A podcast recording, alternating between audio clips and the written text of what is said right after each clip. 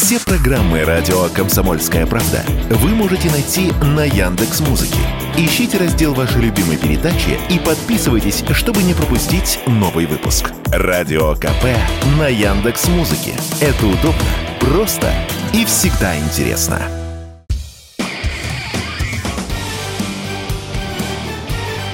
Говорит полковник. Нет вопроса, на который не знает ответа Виктор Баранец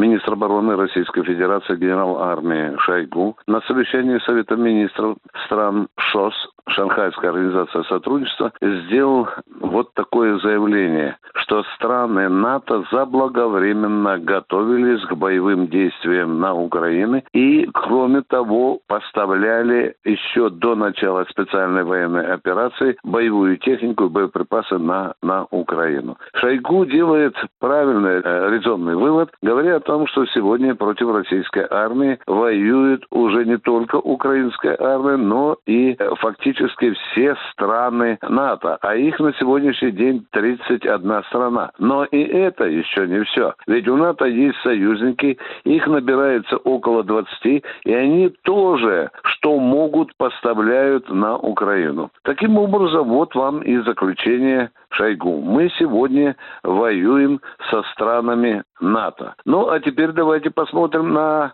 э, поле боя, какую технику поставляли страны НАТО. Ее можно квалифицировать в три разряда. Сначала это были такие примитивные, скажем так, средства поражения. Это были старенькие джавелины, это были старенькие, уже отжившие свой срок переносные зенитные ракетные комплексы, что, в общем-то, не удовлетворяло Киев. Киев разгорелся аппетит, давайте больше. И потом уже пошли в бой уже, э, скажем так, боевые системы второй категории или второго поколения, или более нового поколения. Здесь вам мы видели и гаубицы три семерки, мы видели реактивные системы залпового огня Хаймерс.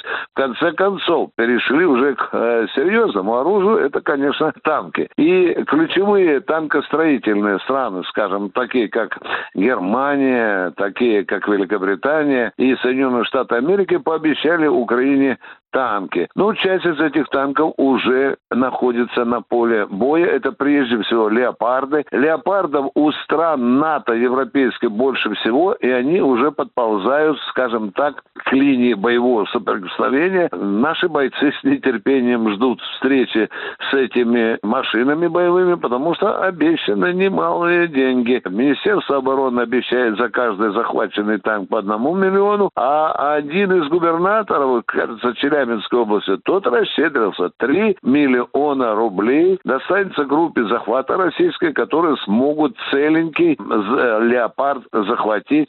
Ну, я вас поделюсь э, тайной такой. Если это случится, то не только э, люди, которые выполнят эту операцию, получат деньги, но этот танк мы наверняка будем демонстрировать в центре, в центре нашей столицы в Москве. Ну и, безусловно, мы его видим осенью на очередном техническом техническом салоне, который будет э, у нас в Подмосковье на Кубинке, и там мы увидим не только захваченный танк, но и гаубицы, реактивную систему залпового огня и много-много другого западного оружия, чтобы показать миру, как Запад накачивал украинскую армию. Виктор Баранец, радио «Комсомольская правда», Москва. Говорит полковник. Нет вопроса, на который не знает ответа Виктор Баранец.